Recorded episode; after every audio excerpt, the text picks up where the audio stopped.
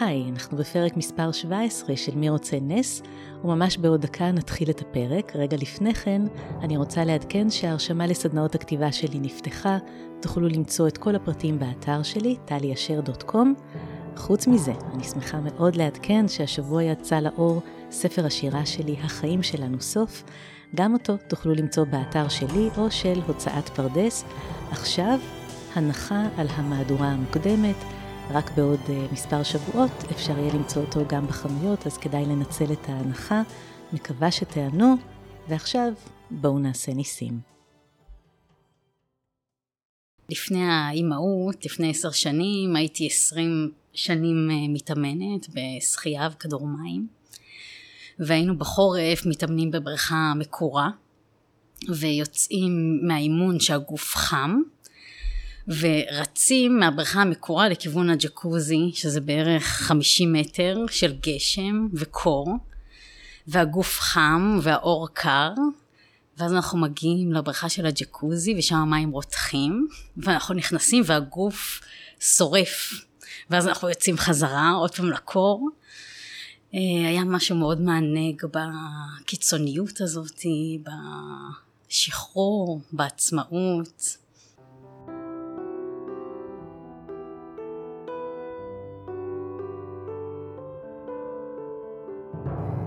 שלום, אני טלי אשר, ואתם על מי רוצה נס, פודקאסט שנועד להכיר לכם מקרוב את החיים לצד התמודדות נפשית.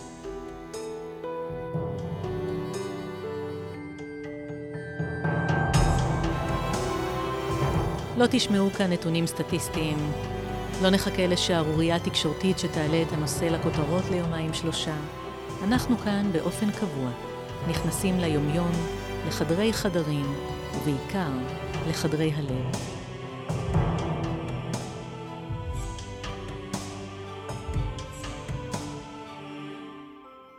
בת אור שריג היא תזונאית קלינית שמטפלת בתחום של הפרעות אכילה ודימוי גוף. בשיחה שלנו, בת אור לא תציע תפריטים להרזייה או דרכים לחישוב קלוריות. זאת תהיה שיחה על דיבור פנימי, על שביעות רצון ועל התיידדות עם הגוף שלנו. היי בת אור. היי. מה הקשר שלך לעולם ההתמודדויות הנפשיות? קשר קרוב. בעשר שנים האחרונות אני מטפלת בבריאות הנפש אה, בתור תזונאית. אני מגיעה מבית אה, ליברלי, פלורליסטי, עם ראייה מאוד נדיבה כלפי מי ששונה, כלפי התמודדויות שיש לנו בתור בני אדם, וזה משהו שחלחל אליי משיכה מאוד מאוד עמוקה וסקרנות. למה דווקא תזונה? הלכתי ללמוד תזונה אה, במחשבה שזה ישמור עליי מלהיות שמנה. הייתי ילדה מאוד שמנה, גם נערה, אה, והמחשבה שאם אני אדע יותר ואלמד יותר זה יעזור לי. אמרתי מקודם על הבית שגרתי בו שהיה מאוד מאוד רחב אופקים, אבל דווקא בתחום של אה, משקל ותזונה ובריאות היה עמדה אחת מאוד ברורה ונוקשה. להיות רזים? כן, להיות רזים, להיות בכושר, אה, להיות בריאים, לאכול את הדברים הנכונים. וככה המסע שלי מתחיל עם הנוקשות הזאתי לתוך מקום שרוצה מאוד להרחיב שם, מאוד להגמיש.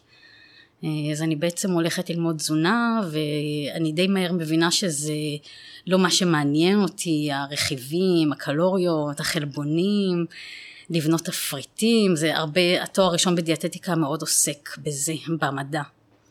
ואני מבינה שהנפש מעניינת אותי, גם זה אז היה מאוד מאוד, אולי גם היום אפשר לקבל תפריטים בכל מקום, זה, זאת אומרת לא הרגשתי ששם יש לי... התרומה הגדולה שלך. בדיוק, בדיוק. איך זה לגדול בבית שהתביעה היא לרזון, אבל את אומרת, אני בעצם זוכרת את עצמי ילדה ונערה שמנה. כן. אה, הייתי חריגה, הייתי חריגה בבית, ההורים רזים, האחים רזים, אה, פתאום יצאה ילדה כזאת שמנה, וזה היה, אני חושבת, גם מאוד הביך את ההורים שלי, זאת אומרת, מה, מה קורה פה? את מסיפור אחר. כן, כן. אה, יחד עם זאת, אני מרגישה שתמיד גדלתי עם המון אה, ביטחון להיות מי שאני, זאת אומרת היה פה איזה מין פער כזה. אה, המון, המון ביטחון, המון אמונה בעצמי. אני מכירה אותך דקות ספורות, אבל אני מרשה לעצמי להוסיף שמחת חיים, כי את, כן. את אה, אומרת לי את הטקסט הזה ו- וכולך קורנת. כן. את לא אומרת אותו, את לא מספרת אותו בכאב או בתחושת אה, חריגות. מתארת בית נדיב בראייה שלו, ואת אומרת כן היה איזה פער מסוים mm-hmm. בין האתוס של הבית לבין המאפיינים שלי, אבל את אומרת את זה עם חיוך. נכון, אני חושבת שהסיפור שאני סיפרתי לעצמי והוא גם היה נכון במובנים רבים זה שאני אהובה, לא משנה מה הגודל שלי. וזה עזר לי אחר כך להתחיל את המסע סביב זה, ההרגשה של הביטחון ושל האהבה. אה, קיבלתי אותה. אחר כך יכולתי יותר לשים לב אה, לפערים ולקושי שהם חוו אולי mm-hmm. סביב זה שאני אהיה דחויה ואולי לא מקובלת או לא אהובה או לא בריאה. יותר דאגו לך mm-hmm. מה יהיה. כן, mm-hmm. כן. אני חושבת שזה מה שהרבה מאוד הורים מתמודדים איתם, זאת אומרת שברגע שיש ילד אחד שהוא עם עודף משקל או השמנה והרבה הדאגה גורמת להם אה, ליצור איזה מין לחץ סביב המקום הזה. מתוך רצון להגן, כן. מייצרים אולי איזו חוויה מנקרת. נכון. נכון, זאת אומרת בסופו של דבר החוויה המנקרת היא בתוך הבית ואז הילד יוצא פחות בטוח בעצמו לסביבה אה, כדי להיות מי שהוא. אה, זאת אומרת הדאגה יוצרת בסופו של דבר בדיוק את הדבר ההפוך ש... שהתכוונו אליו. זה נשאל רגע לצד הדאגה, החשש של ההורים שלך מפני המפגש שלך עם העולם החיצוני, שאולי לא מרחם על אה, ילדי הגן השמנמנים. אה, מה הם עשו נכון? אני חושבת שאני הרגשתי אהבה שלא תלויה בדבר. זאת אומרת, על אף שהייתי שמנה וחריגה, התחושה שלי הייתה שאני מאוד מאוד אהובה. גם אם היה אולי אה, הערות סביב על איך אני אוכלת או הכמויות, זאת אומרת, הם לא, הם לא נטבעו בתוכי. אז את מגיעה בעצם ללימודי תזונה, את מבינה שההקשר הקליני הוא זה שמעניין אותך, פחות האריתמטיקה של הקלוריות או דברים אה, מן הסוג הזה. תאפייני את uh, סוג החשיבה שלך, את הגישה שלך. תראי, הגישה שלי אומרת שאנחנו מתייחסים לאכילה ולהאכלה וכל מה שקשור לתחום הזה, אני מתייחסת להם כשער לעולם הפנימי של המטופל. והמטרה שלי תוך כדי הטיפול זה לקרב אותו לעצמו. זה מפגש בגובה העיניים בין שני אנשים שבו אני בהתבוננות מצליחה לחבר את האדם או את האישה לעצמה. Uh, הרבה מאוד פעמים לדוגמה שאנחנו נותנים תפריט אז האכילה היא נעשית ביחס לתפריט או ביחס אליי בתור מטפלת ובאופן טבעי קורה, קורה מה שקורה לנו עם הדמויות המטפלות הראשוניות שלנו שאנחנו מתחילים או להסתיר נגיד אם עשינו משהו אני אומרת במרכאות לא בסדר את או... הופכת להיות הסמכות בדיוק. שמולה עושים את הדברים בדיוק ואז הרבה פעמים זה בעצם מרחיק אותנו מעצמנו. כי האכילה היא ביחס אליי ולא ביחס למה שנכון לאותו אדם. ואין לי שום אפשרות לדעת מה יותר נכון לו. זאת אומרת אין משהו שאני יודעת שהוא נכון בשבילו. את מובילה אותו במסע שהוא יבין על עצמו מה נכון לו? בדיוק. זו חקירה אינסופית, אוקיי? אבל חקירה לא במובן של הלבלוש אחרי עצמי, אלא במובן של התבוננות. ללמוד את עצמי. בדיוק, ללמוד. מה, מה קורה אם אני לומדת על עצמי, שאני מאוד אוהבת לאכול הרבה מאוד מתוק, אה, משש בערב עד חצות. אוקיי. תראי, קודם כל אני חושבת שזה בסדר שאני אוהבת לאכול. אוקיי? וזה בסדר שאני אוהבת לאכול מתוק, וזה בסדר, אני מרגישה תחושות רעב. הרבה מאוד פעמים, תחילת הטיפול, זה בלנרמל תכונות אנושיות שיש לנו. ואנחנו מתחילים לזהות את הקולות הפנימיים, זאת אומרת הרבה פעמים זה באמת מגיע כמו כותרת כזו, לדוגמה מה שאת אמרת, או מטופלת שיכולה לבוא ולהגיד אה, בערב אני לא רעבה, בכלל בכלל בכלל לא רעבה, הכנתי לילד משהו לאכול, הוא לא נגע בזה, ואני מסתכלת על הצלחת, כן, לא, כן, לא, כן, כי אני חזירה. אוקיי? הרבה פעמים זה מגיע במין... אמונות קור... על עצמי. כן, כותרות כאלה, אם אני אוכלת אני חזירה, אם אני לא אוכלת אני מצליחה, אני מסוגלת להתאפק, אני ילדה טובה, כל הכבוד לי. ואנחנו מתחילים לזהות את הקולות הפנימיים האלה שהם הרבה פעמים מאוד מאוד מאוד ערמומיים, אוקיי? הם בעצם קולות... מגיעים תחפושת. בדיוק, הם באים לפעמים להגן עלינו, הקולות mm. האלה, לשמור עלינו. אז אנחנו מתחילים לשים לב מה קורה בדיבור הפנימי שלי בין, לבין עצמי ופה הרבה פעמים בהתבוננות במרחב אני מרגישה שזה מרחב מאוד מאוד בטוח כי היכולת שלי להסתכל על זה מעיניים טובות, מחמלה, זאת אומרת לראות את הנקודת מבט הכל כך שיפוטית וביקורתית טיפה ממקום אחר, להוציא את זה משם. תני לי דוגמה איך אני יכולה להיטיב את המבט על עצמי בהקשר הזה נגיד של אה, כן אכלתי את השאריות של הילד או אוכלת מתוק. תראי אני חושבת שהעיניים הטובות מתחילות מזה שאנחנו יודעים שלפעמים אנחנו נאכל גם כשאנחנו לא רעבים, אוקיי? לפעמים אנחנו נאכל גם כשאנחנו שבעים. לדעת שלפעמים אני אוכל אפילו שאני כבר שבעה. ולפעמים אה, לא אוכלים לשובע, אבל אוכלים לשביעות רצון. Mm-hmm. ואולי לפעמים זה מאוד, זה אותו דבר, ולפעמים לא. אבל גם שביעות הרצון היא בעצם, היא ערך כשלעצמו. אני מאוד שמחה שאת אומרת את זה. זה באמת מאוד נכון. תראי, כש... תינוק שהוא נולד, ונגיד והוא יונק מהשד, אז הוא מקבל גם חלב, אבל עם החלב הוא מקבל עולם שלם. הוא מקבל תקשורת, ומגע, וחיבוק, והגנה, ומבט. שלל דברים הוא מקבל עם החלב הזה. אז זאת אומרת, לחשוב שאנחנו יכולים לאכול רק כשאנחנו רעבים, לפעמים האוכל הוא עולם שלם של רגשות בפנים, וזה טבעי. וזה בסדר, זאת אומרת אם ניתן לזה את המקום של זה ולא נבנה על זה סיפור כל כך איום ומעניש שאני עושה פה משהו כל כך לא תקין, אז יש לי סיכוי לווסת את זה. וגם זו מילת מפתח, הסיפור. Mm-hmm. כי לפעמים האוכל זה לא השניצל והפתיתים עם המיץ, אלא זה הסיפור שמולבש על מנה כזו או מנה אחרת. לגמרי, לגמרי.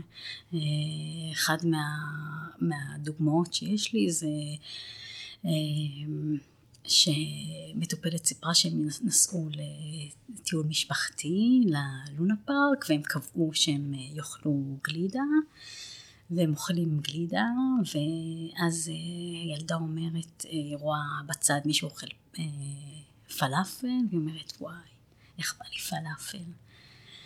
והיא אומרת לי, המטופלת, תראי זה מוח של אדם שמן. ככה אדם שמן חושב. ואז יש לנו איזה מין סיפור כזה על הגלידה ועל הפלאפל, מה זה אדם שמן, והיא אומרת לה, תראי, היא מגיבה לגירויים סביבה, אוקיי? זה כמו שהייתה נכנסת לחנות צעצועים, והייתה בוחרת צעצוע, והייתה רואה שלילד אחר יש צעצוע. אוקיי? זה בדיוק אותו דבר, אבל ברגע שאנחנו על האוכל עם איזה מין דריכות שם, זה נוגע לנו במקום מאוד מכאיב. אכילה וגם אי אכילה זה מנתק רב עוצמה.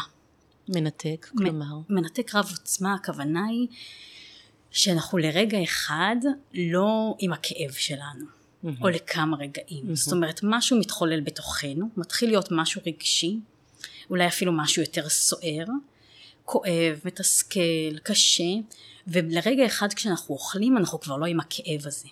זה ניתוח מעקפים, זה מאפשר לי רגע לברוח מאיזושהי התמודדות אחרת, וזו הזירה שבה אני עכשיו מנהלת את רגשותיי, דרך האכילה בדיוק. או אי אכילה. נכון, והרבה מאוד פעמים זו זירה שהיא מאוד מוכרת לנו. זאת אומרת הכאב שם הוא מוכר.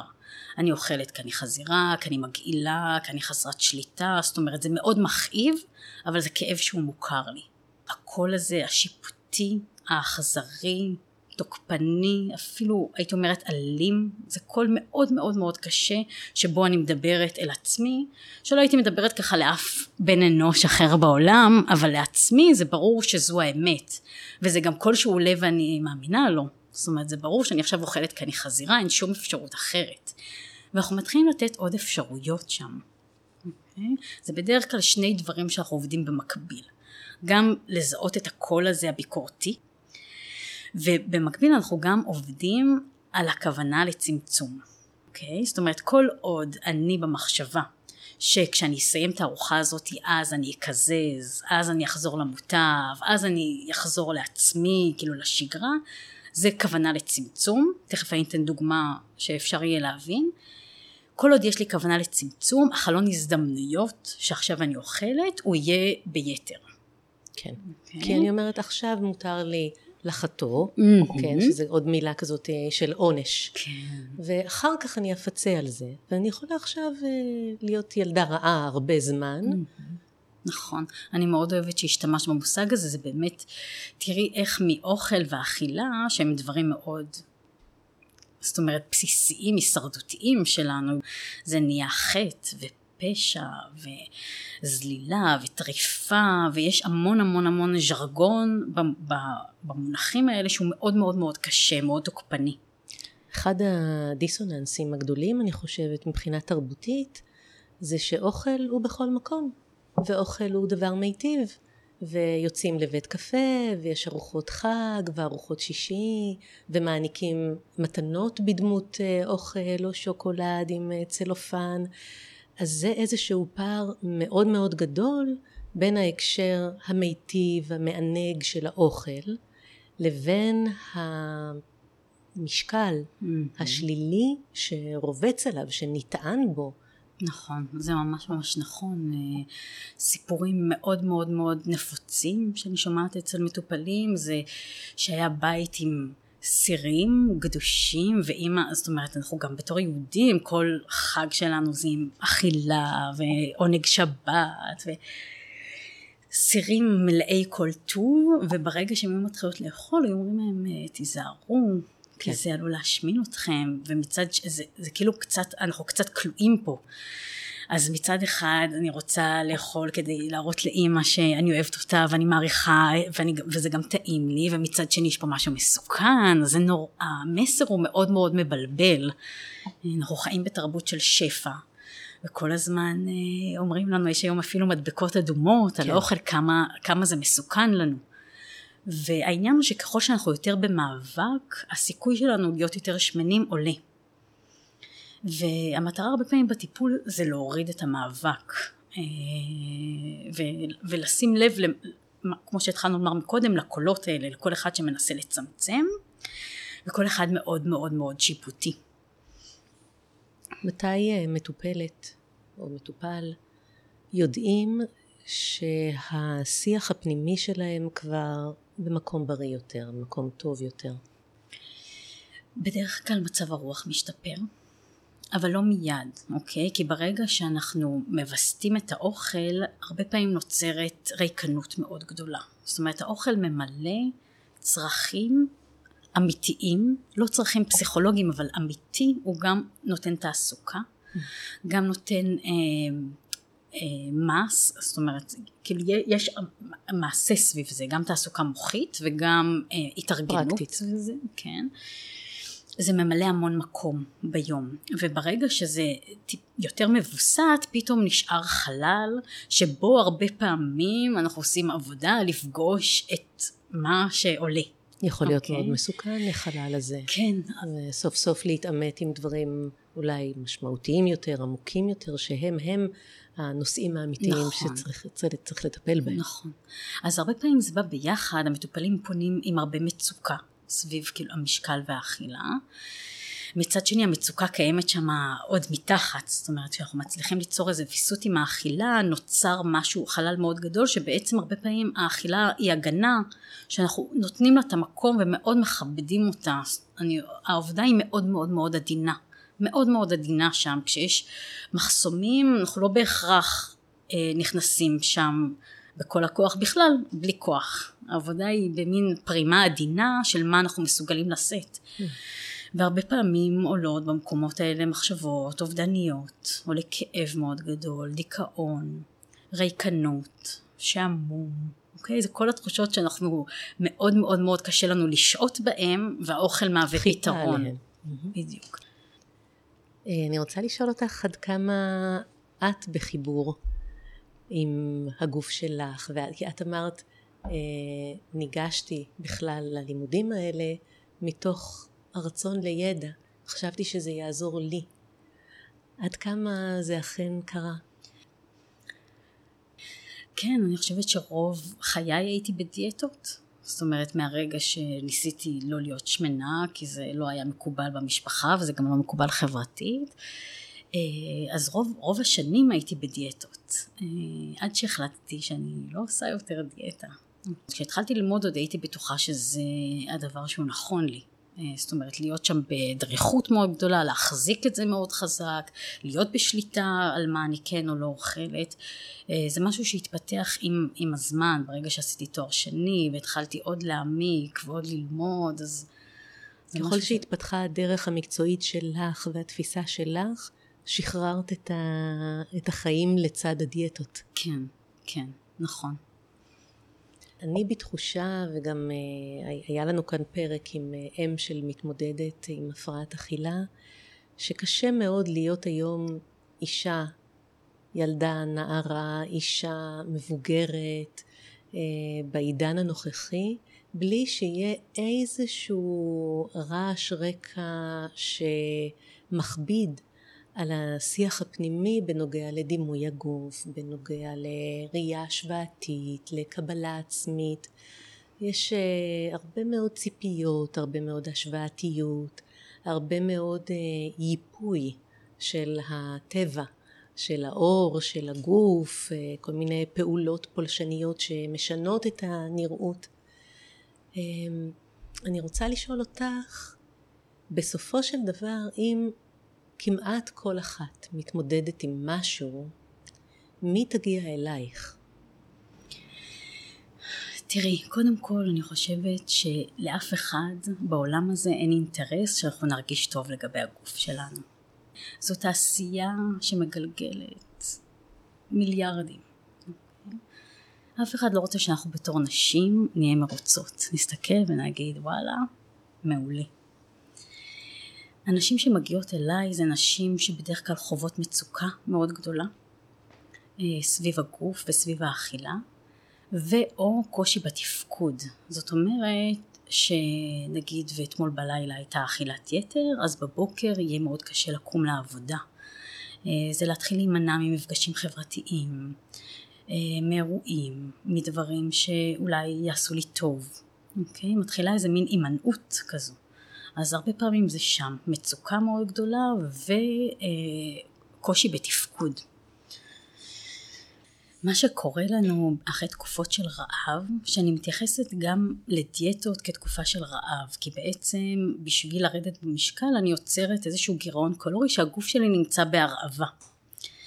אחרי תקופות של רעב, ברגע שהגוף מקבל, הוא הרבה פעמים מאוד מאוד חכם והישרדותי, הוא מתחיל לשמור את זה.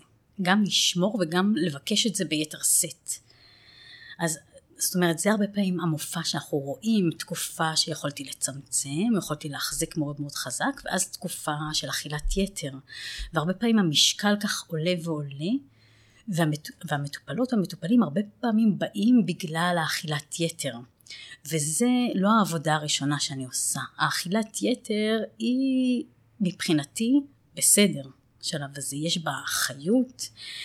אני דווקא הרבה פעמים עובדת על הכוונה לצמצם, אוקיי? זאת אומרת שהרבה מאוד פעמים יהיה לי כוונה להתחיל לשמור ביום ראשון, אוקיי? Mm. מיום ראשון דיאטה, נכון? מכירה, אחרי החגים או ביום ראשון, ואז מה יקרה לי ביום שבת? מה יקרה לי ביום שבת? ביום שבת בדרך כלל יהיה לי הסעודה האחרונה, עוד רגע זה הולך להילקח ממני, ועדיף שעכשיו אני אוכל את כל מה שיש במקרר, כי עוד רגע יהיה לי אסור. עכשיו יום ראשון עוד לא הגיע, אני עדיין ביום שבת. זו כוונה לצמצם. שאני לא יודעת מה יהיה ביום ראשון, יכול להיות שאני אצליח ויכול להיות שלא. כנראה אבל, שלא. כנראה שלא. Mm-hmm. ככל שיהיו יותר ימי ראשון כאלה, בדרך כלל אנחנו מתעייפים מהאפיזודות האלה. ואז אנחנו בדרך כלל עולים ועולים במשקל, כי כל פעם יש לנו את הסעודות האחרונות לקראת הגבלה שלא בטוח שתהיה. אז אנחנו מתחילים לעבוד על הכוונה הזאת לצמצם, והיא מאוד מאוד מאוד, הרבה פעמים קשה לשים לב שזה הכל. כי הוא אומר נגיד, אוקיי, אז תאכלי בארוחה הבאה סלט. או הוא אומר, אה, אכלת מספיק. הגוף יודע. אבל אחרי הרבה מאוד שנים של בלבול, מאוד קשה לסמוך על הגוף. זאת אומרת, המטופלים מגיעים מאוד מאוד מבולבלים ורוצים שאני אקבע להם. זה הרבה פעמים הפינג פונג הראשוני שלנו בזה שאני אקבע כי אני יודעת מה נכון. גם זה הרווח. נכון. זה מה שהם מכירים, זאת הציפייה הרגילה, את באה עם גישה אחרת. נכון.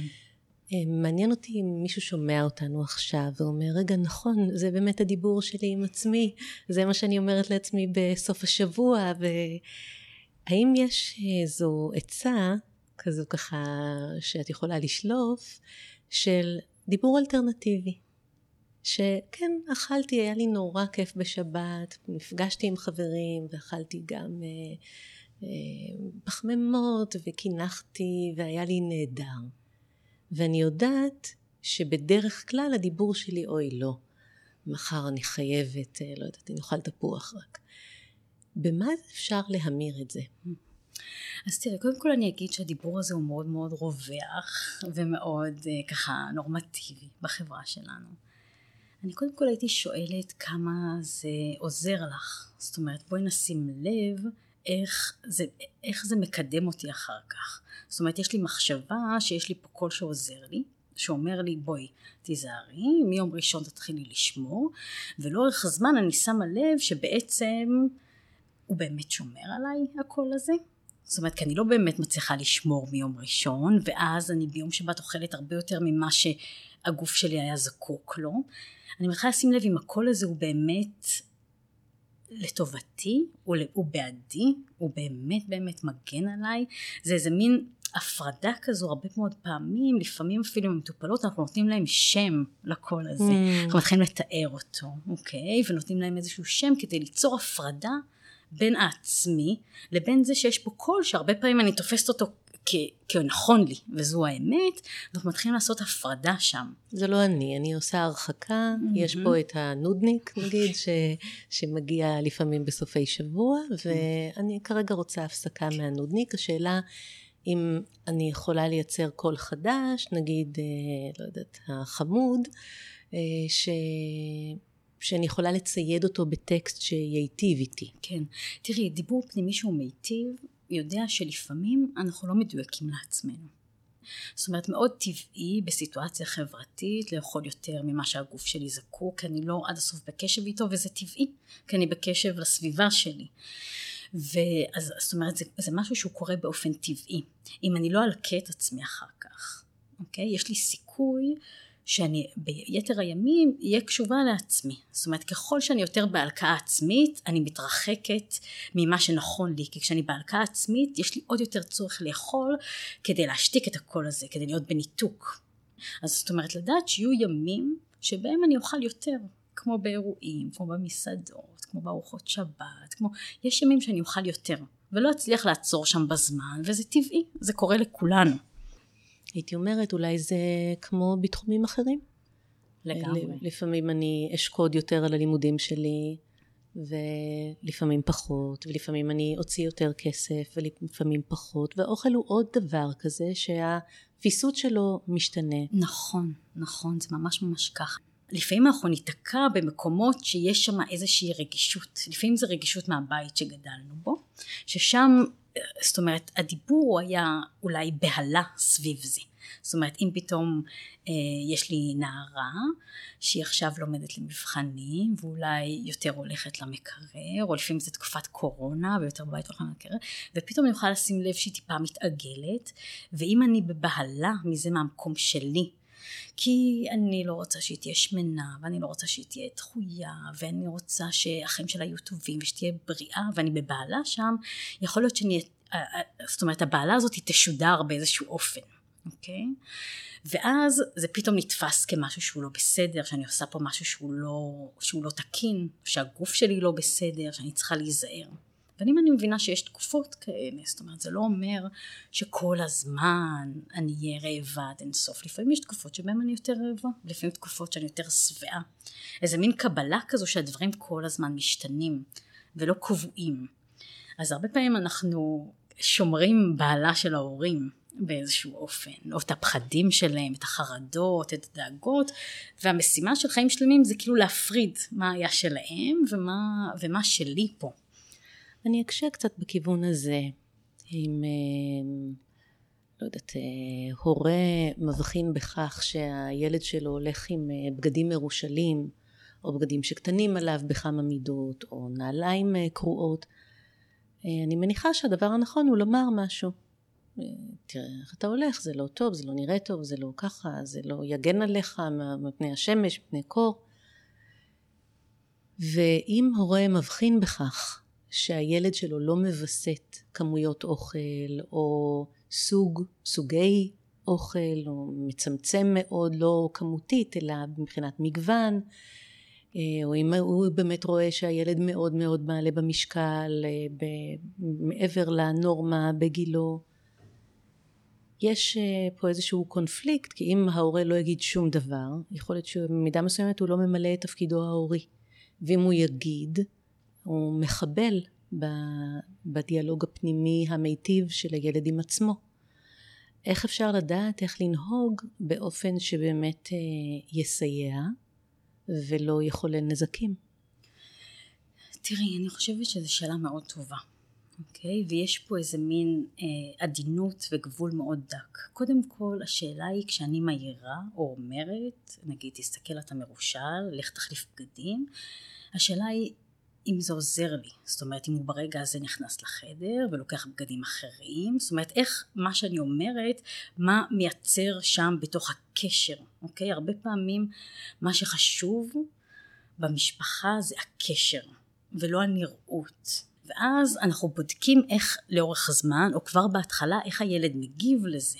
זאת אומרת אם יש הורה שהרבה מאיר, שוב מהדאגה, אוקיי? את אומרת פתאום המשקל הוא לא בנורמה, מהדאגה אני הרבה מאיר, ואז מה שקורה הרבה פעמים הילד מרגיש שמשהו בו לא בסדר, שהוא דרוש תיקון. מקרה, אני לא יודעת אם זה קיצוני, אולי זה רווח, אפילו ייקחו אותו לדיאטנית, שזה בעצמו לדעתי משהו שהוא טראומטי וקצת משפיל, כן, בואו תתקנו אותי, משהו בי לא בסדר. והשאלה היא מה, מה קורה, הרבה פעמים אנחנו רואים שילדים מתחילים לאכול בסתר, אוקיי? כשאני לא אהיה בבית אז יפתח את המגירות או אז הוא יסתר על דברים, זאת אומרת האכילה נעשית ביחס אליי, עם העיניים שלי עליו או אם אני לא נמצאת עם העיניים עליו, ואז שוב הוא אוכל ביחס אליי ולא ביחס לעצמו. ההערות הן בדרך כלל לא עוזרות, זאת אומרת פחות, פחות להעיר גם במשפחה וגם בתור תרבות, זאת אומרת אנחנו הרבה פעמים נגיד לכם וואו רזית, וואו שמן, זאת אומרת הרבה פעמים זה מקומות שהם מאוד מאוד מאוד פגיעים אצל האנשים, עם המון המון המון בושה והייתי מציעה פחות להתייחס להיבט הגופני אלא יותר לכמה אני שמחה לראות אותך mm. או מה שלומך. וגם השפה בבית פחות על מה קורה לגוף שלי אלא יותר מה, כן, אני יכולה לשים לב שהיום את הרבה סביב האוכל אה, ואז לשאול מה קורה שם ואם אין, אם אין תשובה השאלה היא כמה זה יעזור לעיר להגיד תפסיקי לאכול או אכלת יותר מדי. פעם אמרה לי אמ, עמיתה שהיא ככה באמת שמנמנה היא אמרה אני מרגישה שאני מסתובבת עם החולשות שלי בחוץ אם יש אדם שהוא מבולגן אז הוא מבולגן ומי שבא אליו הביתה או שרואה את זה או שגם אז הוא מצליח להסתיר את זה לפינה נסתרת. אבל זה לא כתוב לו על המצח אני אדם מבולגן או אם יש אדם חרדתי זה לא תמיד ידוע והיא אמרה אני מסתובבת עם החולשה שלי לעין כל אה, אני מאוד מתחברת לזה. זה הרבה פעמים גם התוקף שאני נותנת למטופלים, זאת אומרת יש שם המון המון המון בושה וזה הם כאילו ערומים, מסתובבים בחוץ ערומים, אוקיי? עם הקושי שהם נתקלים בו. בגלל זה אני מזמינה את כולנו להיות טיפה יותר עדינים שם, פחות להעיר על המקום הזה, כי באמת זה הרבה פעמים מקום שהוא עטוף בושה מאוד מאוד מאוד גדולה. וזה באמת משהו שאני חושבת שאין אותו בשום התמודדות אחרת. זאת אומרת, גם אם אני מכורה לאלכוהול, סמים, אני יכולה לפעמים לצאת לעבודה ולא יראו. את ההשמנה או אם יש לי תקופות שבהן אני פתאום מאוד מאוד מאוד משמינה אז רואים את זה, רואים לי וזו חוויה מאוד מאוד חודרנית, מאוד מאוד מאוד קשה, מאוד גבוהה. מאוד מאוד מאוד מאוד קשה, בגלל זה אני, אני הלוואי והיינו טיפה יותר עדינים שם. עם התגובות. Okay, אוקיי, כן. אני חושבת, אנחנו מדברות על השמנה, אני חושבת גם על רזון. כן. יכולה להיות הערה, אוי, את, את רזה מדי. נכון. זה, נכון. זה לא פחות אה, חודרני נכון. ו, ולא נעים מלהגיד, את, את השמנת קצת, לא? כן, אני מאוד שמחה שאת אומרת את זה, כי באמת המטופלות שמתמודדות עם אה, אנורקסיה או עם תת משקל גם מאוד סובלות מה, מההערות אה, של בואי תאכלי משהו, ו... זאת אומרת ההתייחסות של אדם אחר לגוף שלנו, יש בזה משהו מאוד מאוד פולשני. אני יכולה לתת לך דוגמה על עצמי, אני מאוד אה, בהירה. כמעט חיוורת, אבל, אבל כך אני, וגם אני משתדלת לא להיחשף לשמש, אז אני לא, לא מועילה בהרבה. ואני יכולה להגיד לך שאם מישהו מאיר לי, זה לא קורה הרבה, אבל אם מישהו מאיר לי, אוי, את uh, צריכה לראות יותר שמש. עכשיו, אני לא יכולה גם, כן? אני לא, לא, אין לי את הגנים הנכונים להיחשף לשמש, אני צריכה להישמר מפניה. אבל אם מישהו מאיר לי על זה, אני חושבת זו הרגשה דומה למה שאת מתארת על אישמן דרזית. לגמרי, זה מישהו חווה דעתו עליי בלי שאני ביקשתי או התייעצתי, אה, ואני חושבת שבתרבות שלנו באמת הרבה פעמים אנשים מחווים את דעתם בלי שהתבקשו, זאת אומרת למה שאתה תאמר לי כמה שמש אני, זאת אומרת מי, למה? כן, וההבדל הוא שאם מישהו אומר לי, מה, את על עקבים? לא יכול להיות שזה נוח לך. אז אוקיי, אני יכולה להחליט מה אני עושה עם זה, זה יכול לעצבן אותי, זה באמת מעצבן אותי כשאומרים לי את זה, אבל זה מעצבן במידה, כי אלה הנעליים שלי. אבל אם מעירים על החיוורון שלי, או על mm. בהירות האור שלי, זאת אני. כן. אני לא יכולה להשיל את, ה... את האור, זה מה שיש. אז במובן הזה זה גם משהו שהוא מאוד uh, זהותי. לגמרי, לגמרי. עד כמה אפשר לעשות שינוי בתפיסה העצמית לגבי אוכל, לגבי דימוי גוף? אפשר. אפשר לעשות.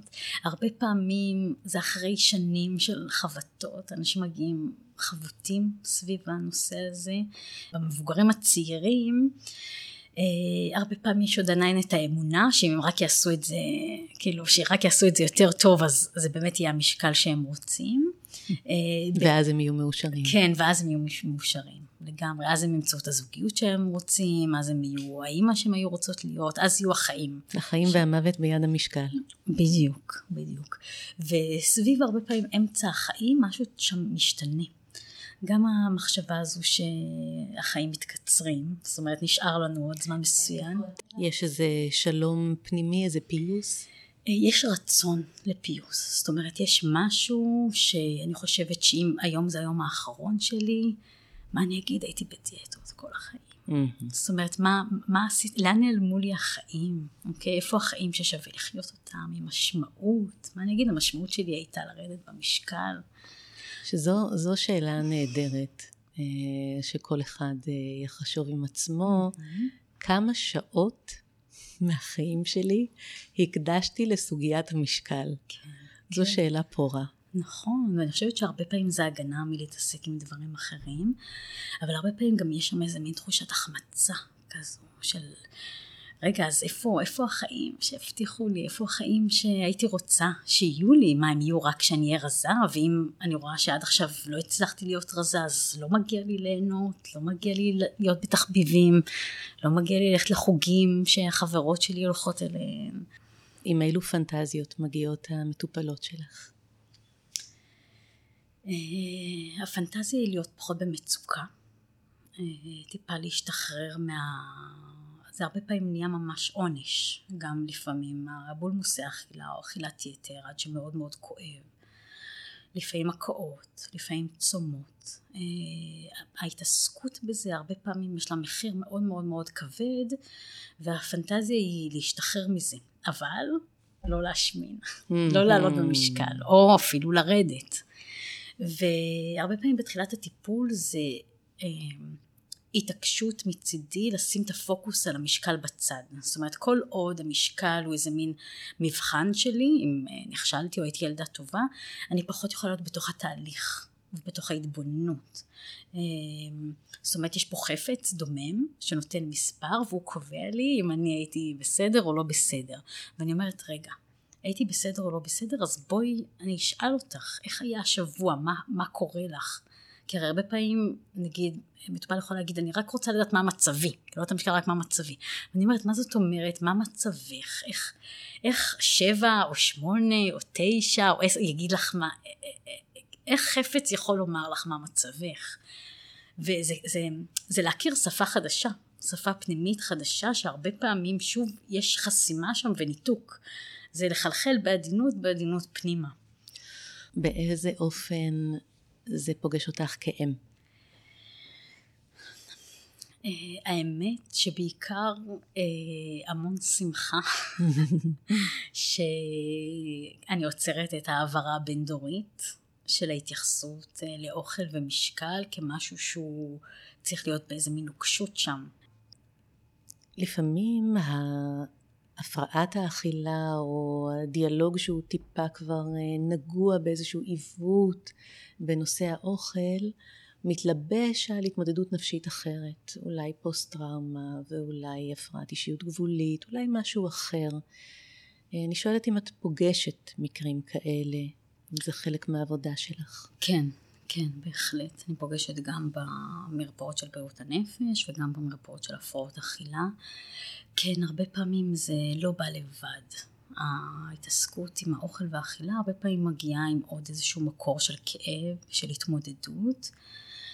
וגם שם אנחנו מתחילים לפרום את זה, להתחיל לזהות מה זה מעניק לי, מה אני מרוויחה מזה, איפה זה מגן עליי, איפה אני תלויה בזה, ואיפה פחות. כשיש בעיה עם ויסות חושי, עלולה להיות בעיה גם בוויסות של האכילה? כן, חד משמעי, כן. Uh, הרבה פעמים זה ילדים שלומדים רגישות מאוד גבוהה, uh, גם לטעמים, גם לריחות, ויש קושי או יש חוסר הלימה בין היכולת של הבית לשאת את זה. Uh, ואני אומרת את זה בכלל לא בשיפוטיות, זאת אומרת הרבה פעמים יש הרבה עוד ילדים אחרים, זאת אומרת דוגמה מאוד טובה ממטופלת שלא יכלה לשאת את הריח של במבה, לא יכלה, זה היה מבהילה. עכשיו היו עוד ילדים בבית והיו נוסעים לנסיעות והיה גם במבה. החוויה שלה זה שלא לקחו בחשבון את הקושי שלה. חוסר תיקוף. כן, נכון. אבל הרבה פעמים פעמים זה לא נעשה בכוונה לא לתקף, אלא כאילו המציאות חיים שלנו היא כזו שאנחנו לא תמיד יכולים להיות ממש מפתח למנעול לכל ילד בבית. יכול להיות שמטופל אה, יגיד אני מתמודד עם כל כך הרבה דברים וכל כך קשה לי שעם האוכל אני נותן לעצמי דרור, לא רוצה לחשוב על זה. כן. ואז יש אכילת יתר, זה גם דבר, משהו שאת פוגשת? כן, כן. הרבה מאוד פעמים ההתמודדויות הן מאוד מאוד מאוד קשות, והאוכל מספק נחמה מאוד גדולה. אה, לא תמיד הם יגיעו אליי, כי אולי הם לא ירצו לגעת במקום הזה, אה, וזה זכותם לגמרי, זאת אומרת, יגיע אליי מי שחווה מצוקה שם, זאת אומרת שזה... הוא פנוי לעסוק בזה. כן, ופנוי לתהליך, כן. אז מה זו אכילה בריאה בעצם? אני מאוד אוהבת את ההגדרה מתוך הספר "הנשים אוכלות את עצמן", שהוא ספר אה, מדהים שכתבה מירה דנה, אה, ושם היא מגדירה את האכילה בריאה ככזו שבדרך כלל, אבל לא תמיד, אנחנו נאכל כשאנחנו רעבים, ובדרך כלל, אבל לא תמיד, אנחנו נפסיק כשאנחנו שבעים, אנחנו נאכל מאכלים שאנחנו אוהבים, שהם טעימים לנו, בלי קשר לערך הקלורי שלהם. עכשיו, לפעמים אנחנו נאכל גם כשאנחנו לא רעבים, ולפעמים מעבר לשובע. ההבדל באכילה בריאה הוא שלא תהיה הלקאה עצמית ולא יהיה צורך להרגיש שאנחנו צריכים לקזז או לעשות משהו בשביל לחזור למוטב. אה, הרבה מאוד פעמים הלופ שאנשים נכנסים אליו הוא כזה שיש פחד או דאגה מאוד גדולה מהמשקל, מהנראות, ואז יש רצון לצמצם ממש או צמצום ממש או כוונה לצמצם, אחר כך בהכרח תגיע אכילת יתר. Mm-hmm. זאת אומרת, זה, זו הסיבה שדיאטות בעצם, זו התעשייה, זאת אומרת בסוף אנחנו נהיים יותר, ככל שאנחנו עושים יותר דיאטות ובגיל יותר צעיר, אנחנו גם נהיים יותר שמנים. תהיה אכילת יתר ואז יתחילו מחשבות מאוד מאוד מאוד שיפוטיות על מה קורה לי, איך זה אף פעם לא יפסיק, איזה שמנה אני מגעילה, אף אחד לא ירצה אותי ועוד פעם דאגה מאוד גדולה לגבי הנראות והמשקל ועוד פעם רצון ואיזה מין מעגל כזה מאוד אכזרי שאנחנו נהיים שבויים שלו. ואת את אה, מנסה בעצם לייצר מעגל חדש. נכון, נכון, אני מתחילה לשבור את השרשראות. לאט לאט לאט, אוקיי? שוב, בהנחה שעד עכשיו זה לא עזר לי, זה לא קידם אותי, אם יש אדם שזה עוזר לו ומקדם אותו ומצליח, אז אין, אין בעיה, הבעיה היא זה אם מגיעים ואומרים משהו לא עובד לי, אני לא חיה את החיים שהייתי רוצה לחיות. ובדרך כלל הם יגיעו בגלל האכילת יתר. אוקיי? Okay. כי אכילת יתר מתקשרת אצלם לעלייה במשקל, וזה לא בהכרח המוקד הראשון שאני אתייחס אליו. את הולכת צעד אחד לפני. נכון. אכילת נכון. היתר היא כבר תגובה לדבר שאותו את חוקרת. נכון, נכון. השליחות שלך זו הלגיטימציה ליהנות מהגוף שלנו. נכון, נכון. ולהיות במים החמים ובמים הקרים, כן. ולהיות במידות הגדולות ובמידות הקטנות. ממש, איזה מין תנועה כזאת שהיא של, של בחירה. תפריט זה משהו שהוא מאוד נוקשה, כאילו בשעות מסוימות, מאכלים מאוד מסוימים, והרבה מאוד פעמים באכילה בריאה אנחנו דווקא נחפש את הגיוון, את ההשתנות, כי סביר פחות שהגוף שלי ירצה כל יום בדיוק את אותו דבר. Mm. זאת אומרת, הרבה פעמים תתחיל כמיהה מאוד גדולה למאכלים אחרים, אה, זה מפתיע אבל זה מגיע גם בחלומות אחרי המון זמן של הרעבה או של דיאטות גם בחלומות נתחיל לחלום על מאכלים שאנחנו אה, אוהבים אליהם. כן, כן ואז זה מעשה זה עובד נגדי כי לאורך זמן אני לא אצליח להחזיק בזה אז השאלה היא אם אני יכולה להחזיק במשהו שהוא קרוב אליי טוב אליי בת אור איזה נס יש בחיים שלך? אה, קודם כל הנס שלי זה לעבוד במקצוע שאני אוהבת, לפגוש אנשים עם ההתמודדות שלהם במקומות הכי מאוד, הכי אה, אנושיים ופגיעים. אה, המשפחה זה הנס שלי, חברות. לאיזה נס את עוד מייחלת? אני מייחלת לעוד פלטפורמות כאלה שיציעו שוב את, ה, את הז'רגון החדש לזה שמותר לנו לשמוח בגוף שלנו גם אם הוא לא הגוף האידיאלי שחשבנו שהוא אמור להיות. תודה גדולה לבת אור, תודה לצחי אשר שאחראי על הסאונד ובאופן כללי על האהבה בחיי. תודה לכן ולכם על האמון, על ההקשבה, על כל התגובות שאנחנו מקבלים. הרשמה לסדנאות הכתיבה שלי נפתחה, כל הפרטים נמצאים באתר טליאשר.קום. מי רוצה נס נמצא בכל אפליקציות הפודקאסטים, ספוטיפיי, iTunes, Google Podcast או כל אפליקציה אחרת. כדי להתארח בפודקאסט, להגיב או להמליץ על מישהו אחר, שילחו לי הודעה באתר. ועד הפעם הבאה, שיהיה לכם ולכן כמה שיותר נס.